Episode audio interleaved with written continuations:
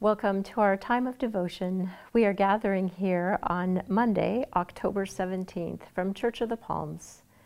We start, as we always do, with some beautiful piano music so that we can center our hearts and our minds to prepare for the devotion.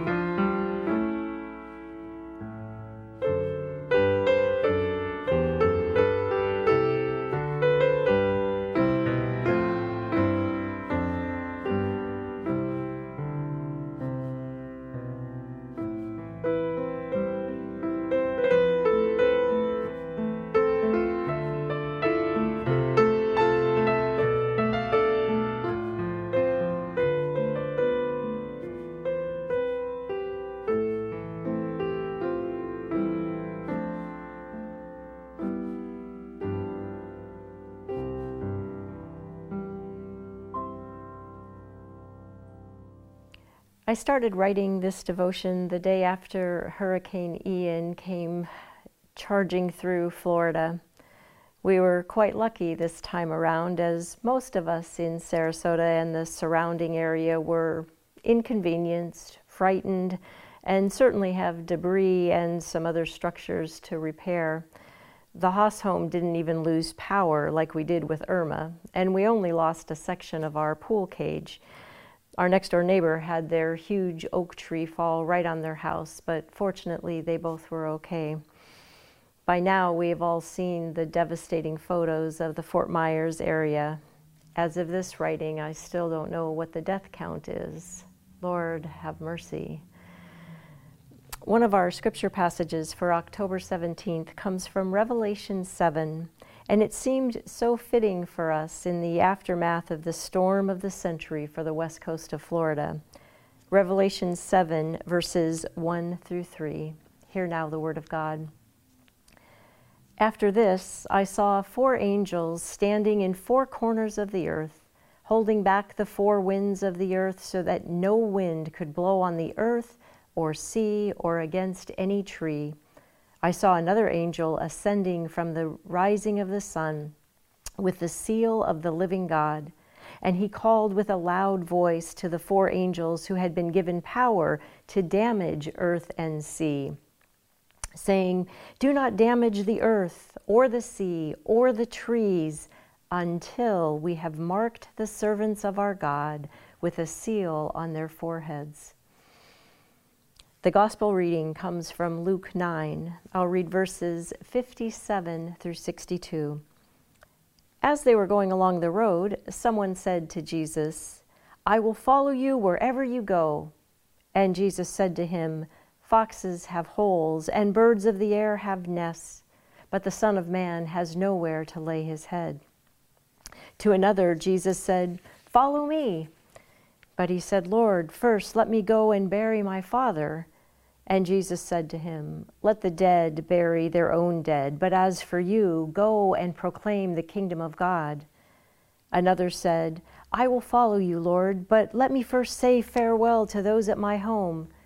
And Jesus said to him, No one who puts a hand to the plow and looks back is fit for the kingdom of God.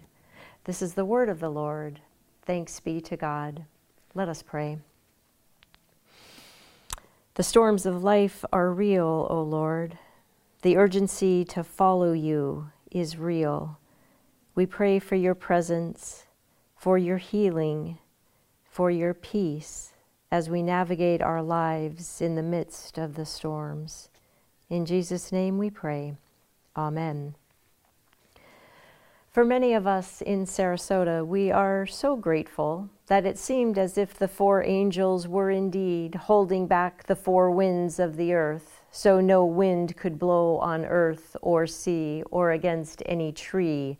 Well, they held it back to a category four hurricane, which protected us some, somewhat. Of course, we don't believe that God is a puppet master holding the strings of people or the natural weather occurrences of the land. A good and gracious God does not select the people of Fort Myers, North Port, Sanibel, and Captiva Islands to be devastated by wind and water. However, with this passage bundled with our gospel reading on the heels of a violent storm, we would be remiss if we didn't pick up on the urgency to follow Jesus. No excuses, just do it. Jesus has some words of advice for these three potential followers. To the first person, Jesus tells him that unlike even the animals, the Son of Man has nowhere to lay his head. Jesus warns him to count the cost.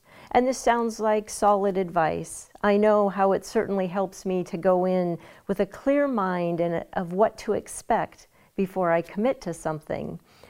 With the second person, Jesus rather harshly said, Let the dead bury their own dead. He seems to be saying that in everything there is a crucial moment. And if we don't act in that moment, we may miss it forever. This reminds me of those sayings to strike while the iron's hot, or to make hay when the sun shines. It also makes me think of the very real possibility that we only have this moment that we are in. We have today, the gift of life for this day. Tomorrow isn't promised. The last example is for the person who is looking back to the past rather than staying in this moment and even looking ahead to the future. I'm not a farmer, but it is true that a person cannot move in a straight line by looking back over their shoulder. These examples give me pause to think about the excuses I use uh, to not fully follow Jesus. The urgency is heightened as we survived a killer storm. It's not like we have, it's, it is like we have another chance to begin again, another chance to follow more closely in Jesus' footsteps. If we are following Jesus, our response is always more love. Love that includes being fully present to the people and the moment that we are in. Love that expresses itself in sacrificial care for others. Today is the day. The sun seems to be shining. We get to start again. Will you join me? Let us pray. Help us, O God, to follow you wherever you go, with a willingness to be uncomfortable, a willingness to sacrifice, to share your great love. In Jesus' name we pray. Amen.